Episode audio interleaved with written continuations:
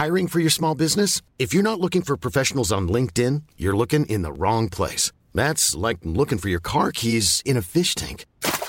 LinkedIn helps you hire professionals you can't find anywhere else, even those who aren't actively searching for a new job but might be open to the perfect role. In a given month, over 70% of LinkedIn users don't even visit other leading job sites. So start looking in the right place. With LinkedIn, you can hire professionals like a professional. Post your free job on linkedin.com/people today.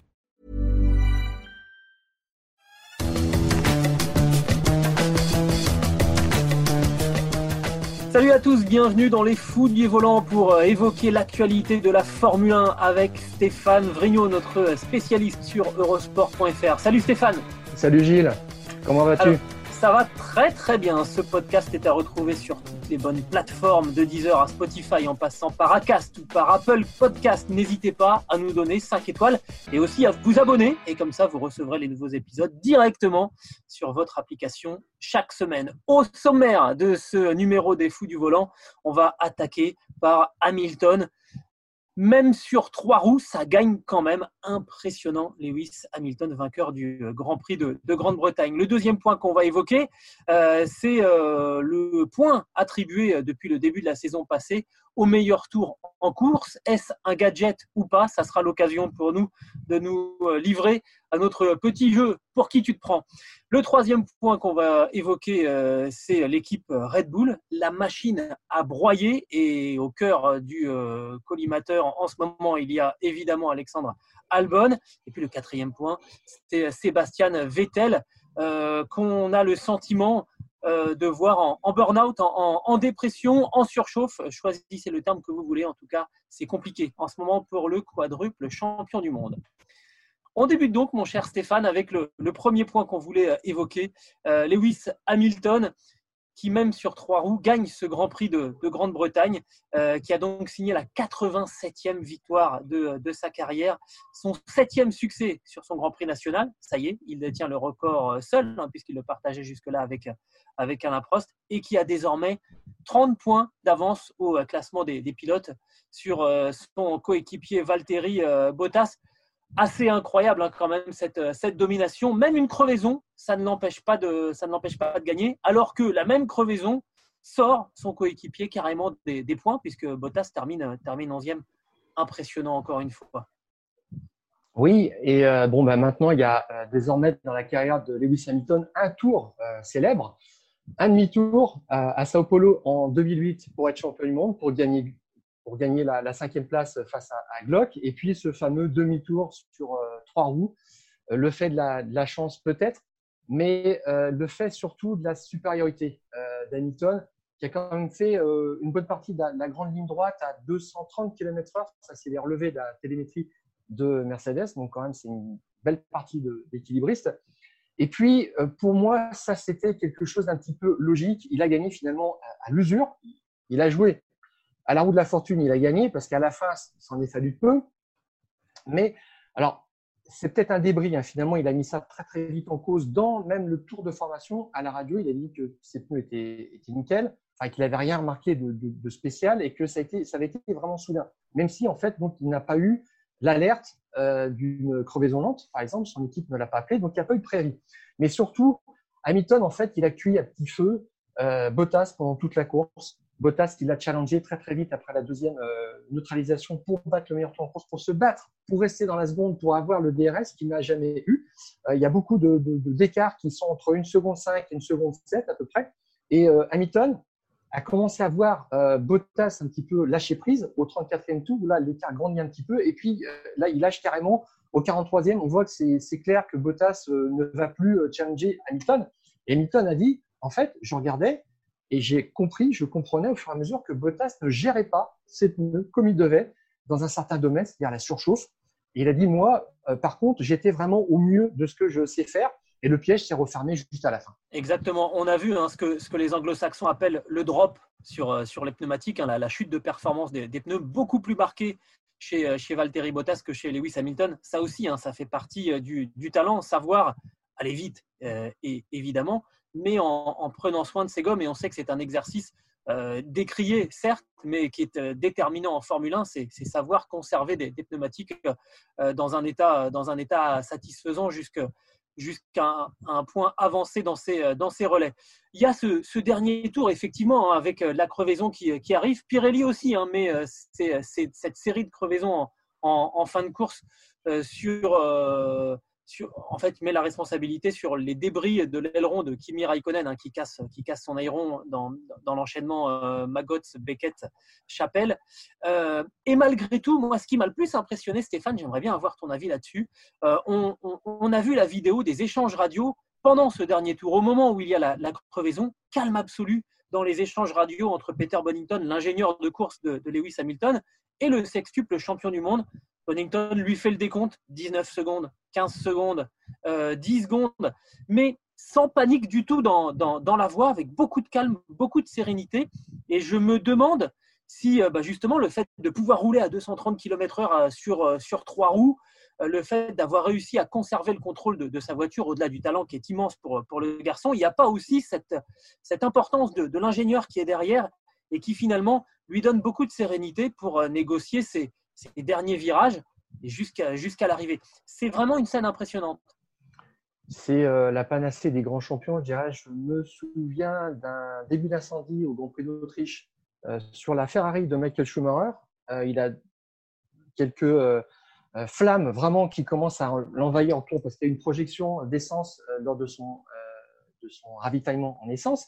Et on lui dit « Reste en place, ne bouge pas ». Du tout, il attend que ça se passe, il attend avec les extincteurs et il repart, ni vu ni connu, et à la fin il gagne. Voilà. Et c'est vrai que ces champions-là, même les pilotes de Formule 1 en général, ne sont pas faits dans le même métal que nous, on va dire. Voilà. Et on les apprend surtout à gérer leurs émotions et leur niveau de stress. Et lui, il sait qu'au bout, à la radio, il y a Peter Bono, qui va lui dire exactement ce qu'il en est, comment faire, qui va lui donner le conseil, et puis qui surtout va lui indiquer ce qui lui reste d'avance sur Verstappen. Et ça, c'est très important parce qu'il sait où prendre des risques ou non. Et les risques, c'était dans les virages. Voilà, c'est ça. Il dit, j'avais un sous-virage absolument affreux. Je ne tournais pas dans les deux derniers virages. J'ai cru que j'y arriverais. Voilà. Mais ce qui est aussi étonnant, c'est que donc il s'en remet. On comprend qu'il s'en remet totalement à la voix de Peter Bonnington parce qu'en passant la ligne, il dit, mais là, c'est bien le dernier tour. Donc, quelque part, il a cessé de calculer tout l'environnement pour ne se concentrer plus que sur le pilotage. Et finalement, il n'a même pas pensé à rentrer dans la voie des stands parce que Bonnington ne lui a pas dit de rentrer, donc il ne rentre pas. Il est presque téléguidé en fait par son ingénieur. Et je trouve que c'est vraiment un superbe exemple d'osmose là, entre Peter Bonnington et Lewis Hamilton. Il y a eu quelques saisons où Hamilton, mais l'année dernière notamment, où il avait un petit peu brusqué son ingénieur en lui disant « Mais là, vous êtes sûr de vos choix ?» Et autant là, on a vraiment senti une connivence totale entre les deux hommes. Celle-là, fallait aller la chercher. Parce que lui, du cockpit, il ne voit pas grand-chose. Il voit la partie supérieure du pneu, il sent que la voiture est affaissée, forcément, mais il ne comprend pas bien l'ampleur des dégâts. Enfin, c'est quand même compliqué. On a des images complète de la voiture, on voit, mais lui, il n'a pas cette perception-là et il doit s'en mettre complètement un ingénieur, voilà, pour lui dire ce qu'il en est. C'est ce qui s'est passé. Je trouve qu'il l'a bien fait et on peut mettre en parallèle la radio aussi qu'on peut entendre de Verstappen dans le dernier tour où en fait, il établit le meilleur tour en course en battant celui d'Albon d'une seconde quand même et en plein effort, il discute avec son ingénieur aussi qui lui dit il y a un problème, Hamilton a crevé et Verstappen ne comprend pas tout de suite. Il répétait Niki et son ingénieur l'ambiassé lui dit Hamilton. Donc là il commence à comprendre et puis après bon réflexe de l'ingénieur qui lui dit attention débris potentiel virage 8-9. Il lui donne la position en temps réel d'Hamilton et il attaque et il y a quelques jurons aussi qui passent à la radio parce qu'il comprend qu'il ne va pas la gagner, celle-là. Voilà. Exactement. Pour en venir au choix d'Hamilton, ça lui prenait plus de temps, je pense, de rentrer au stand, un petit peu plus de temps. Et effectivement, oui, c'est sûr. Si ça lui était arrivé dans l'avant-dernier tour, il était obligé de rentrer. Alors là, ce n'était pas la même histoire parce qu'il perdait effectivement 22, 23 secondes pour changer le pneu, peut-être plus parce qu'un pneu, ce n'est pas facile à manipuler dans ces conditions. Donc là, c'est sûr, il perdait. Voilà. Non, c'est sûr, mais après, c'était surtout dans l'idée de dire qu'il était vraiment totalement remis dans sa tête aux paroles de Peter Bonnington, et c'était vraiment un superbe exemple, je trouve, de l'importance de la relation entre l'ingénieur de course et le pilote. Et honnêtement, ça a été très, très intéressant, et on voit aussi la différence de réussite. On parle souvent de la réussite du champion, Stéphane. Lui, ça lui arrive dans le dernier tour, donc finalement, il peut terminer sa course et gagner. Valtteri Bottas, ça lui arrive un ou deux tours avant, et ça lui ruine totalement sa course. C'est ça aussi, hein, la réussite, la chance. Est-ce qu'on peut en parler, la chance du champion ? Alors, tu l'as dit, Gilles, c'est arrivé à Bottas deux tours avant la fin. Ça lui est arrivé dans les mêmes conditions à Bakou, à peu près 3-4 tours de l'arrivée, alors qu'il avait une victoire en poche. Et puis, et là on est bien d'accord. Et là, on est bien d'accord que ce n'est pas une question de talent, c'est de la réussite, parce que ça peut lui arriver dans le dernier tour aussi à Bottas. Mais non, pas à lui. Alors, question chance, je pense plutôt que ça s'équilibre sur une carrière. Silverstone 2013, Hamilton est en tête. Il y a une épidémie de crevaison, de pneus qui déchappent, il est en tête, il est touché par une crevaison. C'est une victoire qui s'envole. 2012, il est chez McLaren, il perd 3 grands prix faciles où il est en tête sur des problèmes mécaniques. C'est Singapour, c'est Abu Dhabi, c'est le Brésil, où là il se fait percuter, il se fait toucher par Hulkenberg. Le reste, c'est une question de boîte de vitesse, enfin, c'est de la mécanique. Il y a un autre Grand Prix où, encore une fois, c'est le Sepang 2016, où là, la casse de son moteur lui coûte le titre mondial. Voilà. Donc, dans le passé, il a eu des casses, des abandons comme ça qui lui ont coûté très, très cher. Je dirais que qu'est-ce que ça a comme conséquence en termes de mathématiques au championnat ? Est-ce qu'on laisse juste une victoire ? Est-ce qu'on peut y laisser un titre ? Là, tout ça, je pense qu'Hamilton a fait le tour du sujet. Dimanche, c'était de son côté, mais vraiment souvent, plus souvent qu'on pense, ça n'a pas été de son côté. Ouais, mais tu as raison, c'est bien de remettre aussi en perspective sur la longueur d'une carrière. Et c'est vrai que Lewis Hamilton a lui aussi payé son tribut à la malchance, comme l'a fait clairement ce week-end Valtteri Bottas, et ça lui coûte 25 points au niveau du classement aux Finlandais, qui se retrouvent, on l'a dit, à 30 points de Lewis Hamilton avant le prochain Grand Prix, qui sera le Grand Prix du 70e anniversaire de la Formule 1 et qui aura lieu, lui aussi, sur le circuit de Silverstone. On va passer à notre deuxième point, si tu le veux bien, Stéphane. On va évoquer le point qui est remis au pilote titulaire du meilleur tour en course. C'est une règle qui a été instituée au début de la saison 2019 pour tenter de redynamiser la fin des Grands Prix. Et là, on a tout un débat, parce qu'évidemment, il y a les puristes de la Formule 1 et les autres. Et on va donc en profiter pour nous prêter à notre petit jeu du « Pour qui tu te prends ?» Alors, je te pose la question, Stéphane, pour qui tu te prends ? Eh bien, moi, Gilles, je vais me prendre pour le fan qui réclame en fait du spectacle et qui est assez déçu finalement par les résultats, parce que ce que je vois, c'est que ce système-là s'est retourné finalement contre Max Verstappen en fin de course. Voilà, il est rentré, il n'aurait pas dû rentrer, il ne serait pas rentré, il aurait gagné. Alors, ce système a été mis en vigueur en 2019, c'était pour dynamiser un petit peu les courses, mais les autorités de la FIA, le pouvoir sportif, le détenteur des droits fait souvent de temps en temps des sondages qui donnent toujours le même résultat. Si les fans veulent des dépassements, veulent de la bagarre, et là, ça, en fait, ce fameux point du meilleur tour en course ne produit pas de spectacle, ne produit pas de dépassement, et surtout, ce qui me gêne beaucoup, c'est que c'est réservé finalement à un petit club de pilotes qu'on voit. Il y en a un ou deux simplement qui peuvent s'attaquer à ce meilleur tour en course parce qu'ils peuvent rentrer, changer pour des pneus neufs, tendres, neufs, et avoir un ou deux tours pour battre le record du tour. C'est ce qui se passait pour Verstappen ce dimanche. L'année dernière, j'ai regardé, Hamilton avait dominé forcément, donc c'est lui qui en avait le plus profité. Il a eu 6 points de bonus par rapport à ça. Donc finalement, ça fait que croître encore l'écart qui sépare le premier des autres quand il domine. Donc ça, c'est un petit peu gênant. Verstappen est rentré et ça le tentait. Il l'a dit lui-même à la fin. Il a fait bonne figure devant les caméras en disant que c'était pas grave, c'était comme ça. Mais on a parlé de sa radio de bord dans le dernier tour. On voit très clairement qu'il est très déçu et qu'il comprend que le piège se referme sur lui.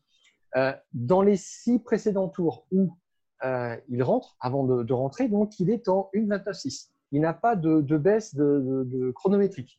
Il est sur cette même gamme, sauf que, évidemment, Albon a tourné 1 seconde et demie plus vite et qu'il va avoir du mal pour aller chercher ce tour. Donc, en fait, il rentre. Voilà. Red Bull nous expliquait qu'en voyant l'arrêt au stand de Bottas pour une crevaison, par précaution, ils l'ont fait rentrer. Ce que je ne crois pas, sur la foi en fait, de ces chronos qui ne baissaient pas pour Verstappen, parce que ce n'est pas le genre de Red Bull et c'est encore moins le genre de Verstappen. Donc, finalement, ils se sont fait piéger. Et ce qui, pour moi, est gadget, en fait, c'est vraiment retourner contre Red Bull. Et dimanche, on aurait pu avoir une autre voiture qu'une Mercedes vainqueur. Ça n'a pas été le cas et c'est à cause de ça. Alors moi, mon cher Stéphane, je vais me placer dans la peau du commissionneur, de l'autorité sportive.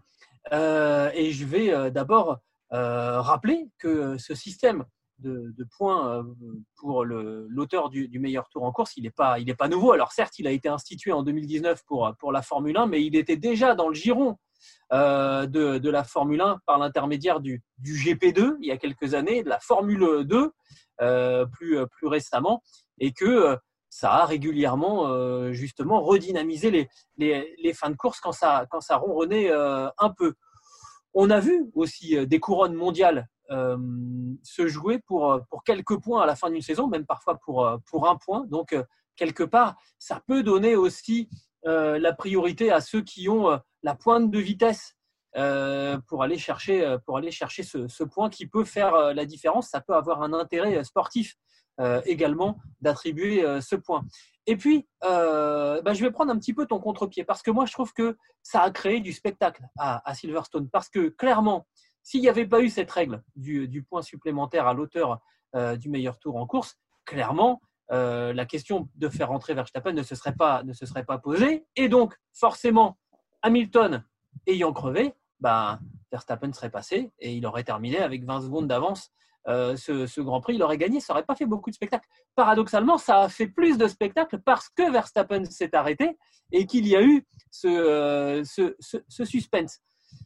Moi, je crois que il faut accepter que la Formule 1 change. On va célébrer dimanche le 70e anniversaire de la Formule 1. Ça fait partie des choses qui sont mises en place pour essayer de bouleverser un petit peu les habitudes. Et encore, on a un serpent de mer en Formule 1 qui s'appelle l'inversion de la grille. Si on décide de faire une deuxième course, c'est des scénarios qui ont été envisagés quand il y a eu l'épidémie de Covid, en se disant allez, pour cette saison 2020 on essaye de tout faire basculer. Il va falloir décoller un peu les vieux croutons qui sont assis sur le siège de la Formule 1 depuis 70 ans. Oui, il y a des choses qui vont changer avec l'arrivée de Liberty Media et des Américains. Ce point du meilleur tour en course, ça n'est que la partie visible de l'iceberg. Il y a plein d'autres choses qui vont changer dans le domaine. Ce point du meilleur tour en course, il faut absolument le garder parce que le jour où un pilote va lâcher son résultat, aller chercher ses pneus et sortir de la piste en réalisant le meilleur tour en course, alors là, on va dire ça a totalement animé la fin de course et on rendra hommage à cette décision. Le troisième point qu'on voulait évoquer dans notre émission Les Fous du Volant aujourd'hui, c'est l'équipe Red Bull. Et on a choisi de baptiser cette rubrique Red Bull, la machine à broyer du pilote. Alors évidemment, vous nous voyez venir avec Alexandre Albon qui a terminé 8e de ce Grand Prix de Grande-Bretagne, avec l'accrochage avec Ian Magnussen qui est 6e du championnat, qui vit des heures très très difficiles. Ça nous rappelle évidemment ce qu'a vécu Pierre Gasly l'an passé et d'autres auparavant, parce que alors, il faut rendre à César à ce qui est à César. Red Bull, c'est une filière assez formidable de promotion de pilotes jusqu'au pinacle qu'est la Formule 1. Et Sébastien Vettel en a été le plus grand ambassadeur en arrivant et en allant chercher 4 titres. Mais c'est un endroit où il ne fait pas bon être en faiblesse, Stéphane. Et on le voit, Alexander Albon, il a du mal à exploiter la voiture cette saison et rien ne lui est passé. Il est broyé dans le système Red Bull. Oui, on l'a même vu dès les premiers tours de roue, dès les libres 1, son premier chrono compétitif. Il est 2/10 en rapide que Verstappen dans tous les secteurs. Donc, au bout du compte, ça fait plus de 6/10, ça fait 7/10. Et là, on dit, bah, c'est reparti pour 3 jours de galère pour ce pauvre Albon qui ne s'en sort pas. Alors, la voiture apparemment a beaucoup de poids sur l'avant, ce qui le gêne. Elle est surtout très, très pointue en termes de fenêtre d'utilisation des pneumatiques. Et si on ne rentre pas dans cette fenêtre d'utilisation et si on n'arrive pas à la maintenir, on perd du temps par paquet de dixièmes, c'est clair. Ce qui est un petit peu embêtant, c'est que la voiture est faite pour Verstappen parce qu'on sait que ça marche pour lui et qu'il est dans une dynamique, donc on ne va pas changer pour un coéquipier qui réclame autre chose. Donc là, il est un petit peu coincé. Moi, je trouve qu'il est dans une impasse. Voilà, c'est ça. Et tu l'as dit, Gilles, le problème, c'est que il fait des erreurs même en course. Il se classe mal. Il est à 4/10 en Q2 de Verstappen, mais il fait son tour en tendre. Et Verstappen il fait son tour en tendre. Et Verstappen en médium. Tu vois un petit peu l'écart qu'il y a. Et puis en course, il finit à 27 secondes. Ah oui, c'est ça. Parce qu'en plus, deux arrêts. Et puis, il y a cet accrochage, je le mentionnais avec Magnussen, et je trouve que c'est vraiment le symbole entre un pilote qui est en pleine possession de ses moyens. On parlait tout à l'heure de la crevaison de Lewis Hamilton. Hamilton crève, quelque part dans sa tête, ça ne change rien. Il va le gagner, ce Grand Prix. Et puis, un Albon qui est en plein doute et qui sait qu'il doit vraiment profiter de la moindre occasion de dépassement parce qu'il est plus loin sur la grille et qu'il y a beaucoup de pression. Et là, avec l'écart que fait Magnussen, il croit qu'il y a une occasion. En fait, il n'y en a pas, mais il est tellement poussé à profiter de tout qu'il s'engage dans cette porte qui est à moitié ouverte par Magnussen. Mais quand on revoit l'image, on sait tous qu'elle va se refermer, cette porte. Mais dans l'instant, évidemment, nous, c'est facile, on est assis sur notre canapé, mais dans l'instant, lui, il se dit, il faut que j'y aille parce que sinon, on va me le reprocher. Et il y va, et il y a contact. Et finalement, il termine 8e de ce Grand Prix, mais ça aurait pu se terminer là pour Alexandre Albon. Et je trouve que c'est vraiment le symbole, voilà, d'un pilote qui est pris dans une spirale qui nous rappelle beaucoup de celle de Pierre Gasly, qui l'an dernier, on se souvient, il avait même eu des consignes. Pierre Gasly ne pouvait plus parler aux médias dans sa langue natale. On sent un étau se refermer autour d'Alexandre Albon, et je trouve que ça se voit aussi physiquement sur son visage. Lui qui est plutôt quelqu'un de souriant, on le sent de plus en plus fermé, les traits tirés. Oui, et samedi après sa qualification, il avait fait le 12e temps.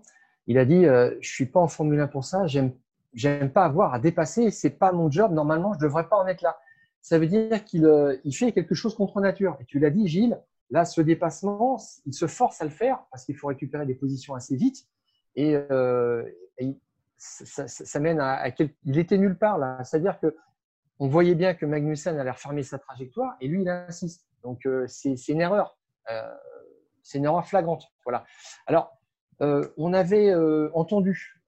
En Hongrie, des conversations radio après la qualif qui avait été mal gérée, que ça avait chauffé quand même avec son ingénieur. Il a demandé à ce qu'il soit changé. Il a été changé. C'était Mike Lug, qui était un ingénieur qui avait débuté avec Gasly en Formule 1 chez Red Bull. Et ils ont rappelé Simon Rennie, qui est un vieux de la vieille, qui était reparti à l'usine depuis la saison 2019 et qu'on a rappelé en disant bah, « t'as de la bouteille et là maintenant on va essayer de réinjecter de la confiance avec tout ce que tu connais, ça va peut-être l'aider ». Alors, Simon Rennie, pardon Stéphane, Simon Rennie, c'était l'ingénieur de course de Mark Webber aussi et de Daniel Ricciardo. Autrement dit, il sait gérer les deuxièmes pilotes, entre guillemets, chez Red Bull. Voilà. Tout à fait. Alors, tu as parlé, Gilles, de Gasly l'année dernière. Gasly, le problème, c'est qu'à un moment donné, Helmut Marko lui a dit « Il va falloir que tu roules avec les réglages de Max Verstappen ». Alors là, c'était la fin. Là. C'était terminé. Il ne pouvait plus s'en sortir. Voilà. Albon, c'est un petit peu différent, mais il a des commentaires qui m'inquiètent aussi parce qu'il dit « J'ai regardé la télémétrie de Verstappen, j'ai pas remarqué quelque chose de spécial. » Et quand il lui colle 4 à 5 dixièmes par tour, il y a une explication. Alors, il voit bien que Verstappen passe un petit peu plus fort dans les virages, il a un petit peu plus de Vmax, mais il n'arrive pas à comprendre finalement le truc de pilotage de Verstappen. Alors là, s'il ne le trouve pas, c'est clair qu'il va en rester là et on aura encore un espoir de plus déçu chez Dans la galaxie Red Bull, après, les Sainz, les Buemi, les Gasly, voilà, les Algarve-Soirie, enfin bon. Bah, c'est... Ce qui peut jouer pour Albon, c'est qu'en ce moment, il n'y a pas vraiment de prodige dans la filière qui donne l'impression à Helmut Marko d'être prêt pour la Formule 1. On a évidemment l'exemple de Gasly. Je ne suis pas convaincu qu'il serait ravi de retourner aux côtés de Max Verstappen. On a vu Daniel Ricciardo qui est parti quand même sérieusement à la faute et qui est largement dominé par Gasly, donc ça serait encore moins légitime. Maintenant, si vraiment on ne se penche pas sur le cas d'Albon, Red Bull se condamne à n'avoir qu'une seule voiture pour le reste de la saison, clairement. Oui, tout à fait. Et ce qui est en jeu, c'est la deuxième place du championnat constructeur. Heureusement que Ferrari est vraiment au fond du trou en ce moment, parce que cette deuxième place ne serait pas garantie. Et c'est quand même beaucoup de revenus qui tombent avec cette deuxième place. Mais la question, finalement, c'est le timing, je pense, aussi de la filière, parce que Helmut Marko donne sa chance très vite aux pilotes et trop vite. Et il y a trop de pilotes qui ont été lancés trop vite, je trouve, dans le bain, sans recul suffisant. Alors, il y a des exemples spectaculaires, c'est Vettel. Ricciardo avait quand même fait son processus de formation chez Toro Rosso. Ils ont mis Verstappen très vite aussi dans la voiture, et ils partent du principe que si ça marche pour Vettel et Verstappen, ça peut marcher pour les autres. Et maintenant, on a besoin d'un petit peu plus de temps. Il y a des pilotes qui sont champions du monde au bout de 8 ou 9 ans de Formule 1, comme Button, qui ont besoin de temps. Voilà. Et Albon aussi est cet exemple en fait, d'un talent gâché, moi je trouve. On verra ce que ça donnera pour la suite de la saison. Il y a un deuxième acte sur le circuit de Silverstone. Peut-être qu'Alexandre Albon, pour son deuxième Grand Prix avec son nouvel ingénieur, aura peut-être de meilleurs repères pour essayer de reprendre pied dans cette saison où clairement il souffre. On va parler d'un garçon qui souffre aussi, c'est Sébastien Vettel.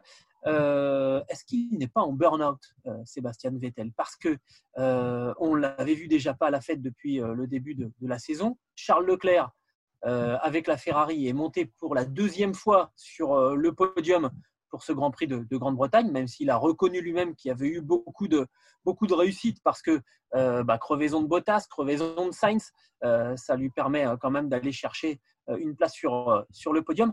Mais la différence est vraiment flagrante et je dirais même que l'écart se creuse. Je ne sais pas ce que tu en penses, Stéphane, entre Sébastien Vettel et Charles Leclerc. Il était 12e, Sébastien Vettel, au moment où il y a eu les crevaisons de Carlos Sainz et de Valtteri Bottas, ce qui lui permet de rentrer dans les points et de marquer un point.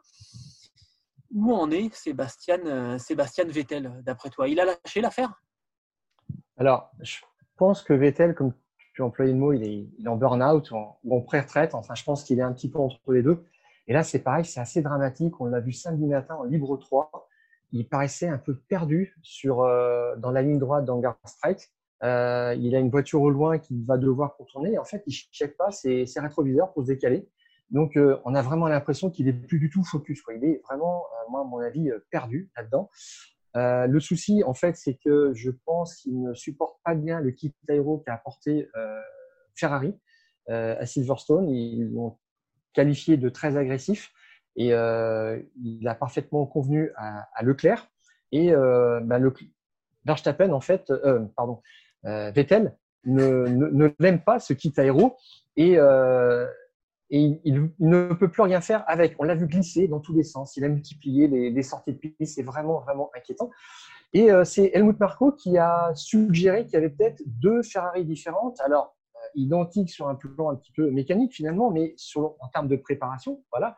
Et je dirais en termes de kit aéro qui convient à un pilote et qui ne convient pas à l'autre, qui ont des différences finalement flagrantes. Helmut Marko a dit, ce qui est fou, c'est que Leclerc était plus vite que nous en ligne droite, et Leclerc a fait des performances que même, enfin Vettel n'a pas pu faire, et on ne sait pas d'où ça vient. Là, il y a un mystère là-dessus. Il n'y a qu'une Ferrari qui fonctionne bien. Voilà. Donc, alors, ça, Vettel a en partie démenti ça. Il a dit que les réglages de sa voiture étaient quasiment identiques à ceux de Leclerc. Après, ce qui peut se passer, c'est que, en fait, il y a deux niveaux. Le premier, il y a eu un parti pris de Ferrari de dire que, comme la voiture a perdu beaucoup en puissance, on en a beaucoup parlé, il fallait l'alléger, surtout à Silverstone, en termes d'aéro, pour gagner de la vitesse en ligne droite. Ce à quoi semble s'être plutôt bien adapté, Charles Leclerc. Et Vettel, on sait que lui, il a besoin d'une voiture très, très, très appuyée. Hein. Son époque Red Bull, la voiture, elle était appuyée à fond, même à Monza. C'est dire si lui veut une voiture collée au sol. Il y a deux niveaux de questions. Est-ce que c'est simplement une question d'adaptation aux nouveaux éléments de la voiture et aux circonstances qui fait qu'il n'arrive pas à s'adapter, ou est-ce que Ferrari ne lui donne pas les éléments clairement? Ça serait plus grave. J'ai quand même du mal à croire que Ferrari se tirerait une balle dans le pied.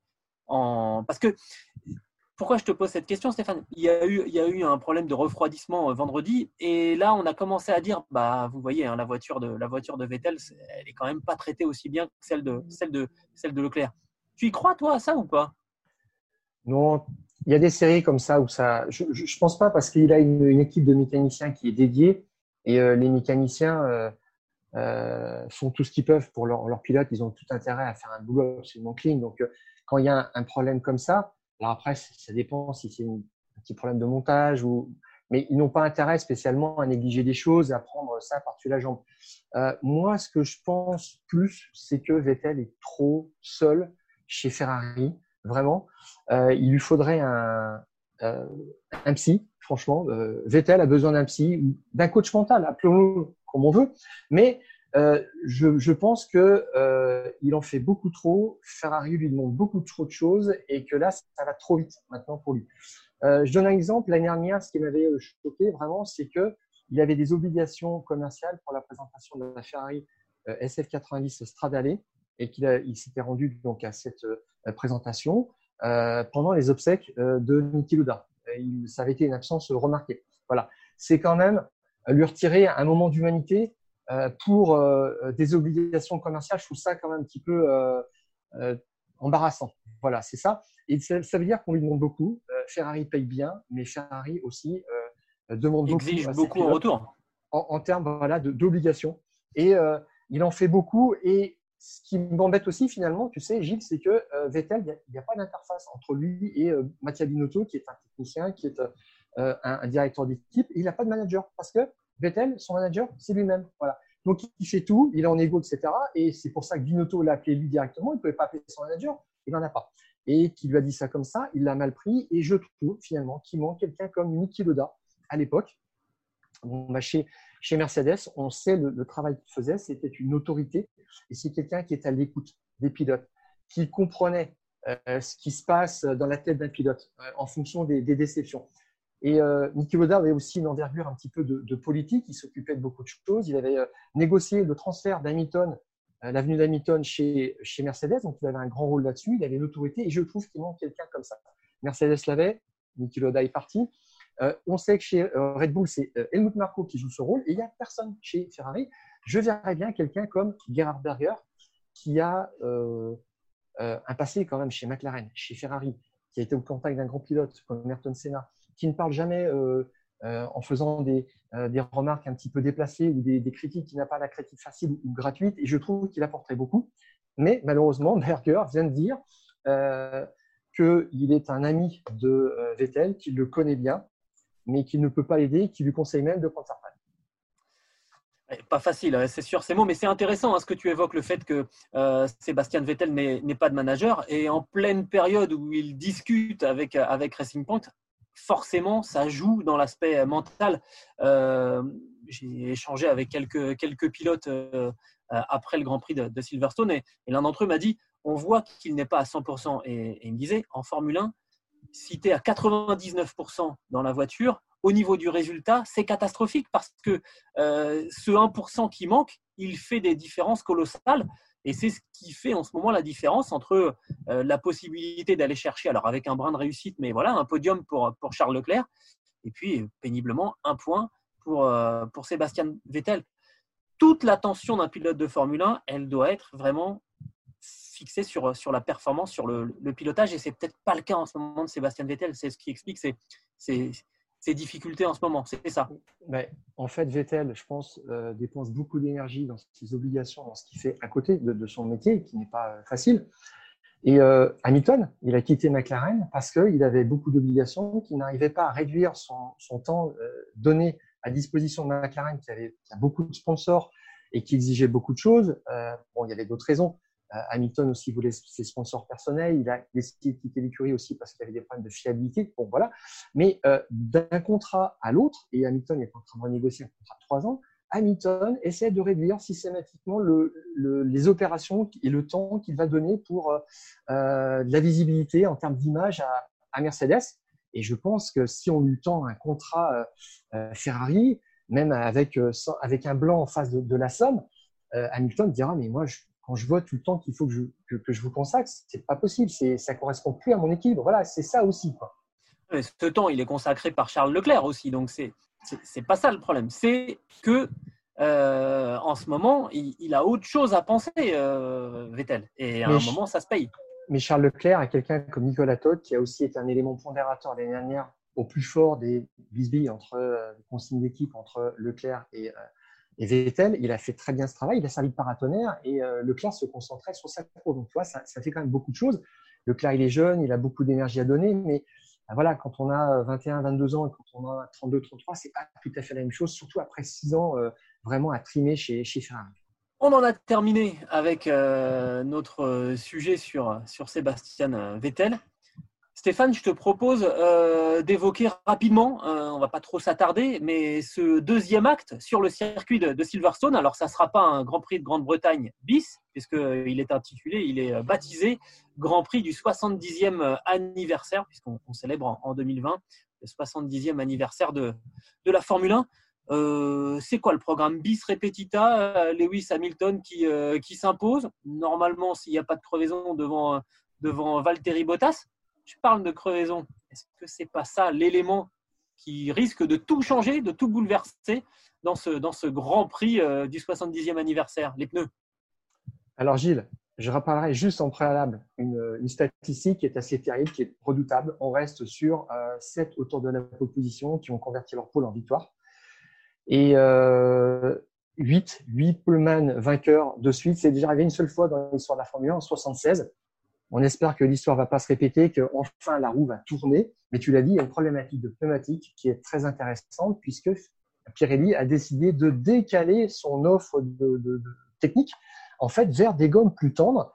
Et on a vu que personne ne voulait des gommes tendres dimanche en course. Et c'est ça qui va être un véritable problème à gérer.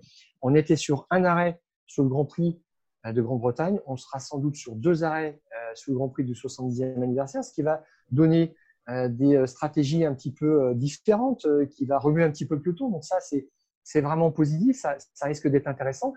Pour Vettel, ça va peut-être être la double peine. On verra si Hamilton peut gagner. On verra si les Racing Point peuvent se refaire un petit peu après un week-end calamiteux. On espère que Nico Hulkenberg aussi pourra enfin prendre son départ et mettre fin à son terrible record de 177 Grands Prix sans podium. Voilà. Et puis, on attendra aussi de voir ce que fait Renault. Ils font 4 et 6 dimanche. C'est prometteur. Ça nous met l'eau à la bouche. J'espère qu'ils vont être dans les mêmes dispositions dimanche. En tout cas, on aura eu sur ce circuit de Silverstone fromage et dessert avec ces 2 Grands Prix successifs. Les horaires. C'est des horaires habituels. À partir de vendredi, les essais libres. Samedi, qualification à 15h. Le Grand Prix dimanche à 15h10. Et évidemment, après chaque séance, on aura les comptes rendus signés de ta main, Stéphane.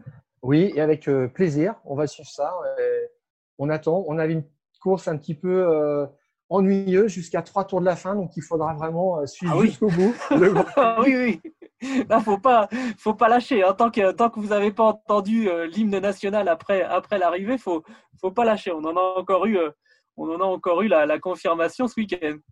Voilà, tout à fait. Donc, on espère encore un Grand Prix à rebondissement. Voilà, donc pour suivre les comptes rendus de Stéphane, c'est évidemment sur le site eurosport.fr. Vous pouvez retrouver, je vous rappelle, ce podcast sur toutes les bonnes plateformes, Deezer, Spotify, Acast, Apple Podcast. Nous donner des étoiles, vous abonner aussi pour recevoir directement nos épisodes des fous du volant. On en a terminé pour aujourd'hui, Stéphane. On se donne rendez-vous la semaine prochaine. C'est terminé pour nous. Salut Gilles.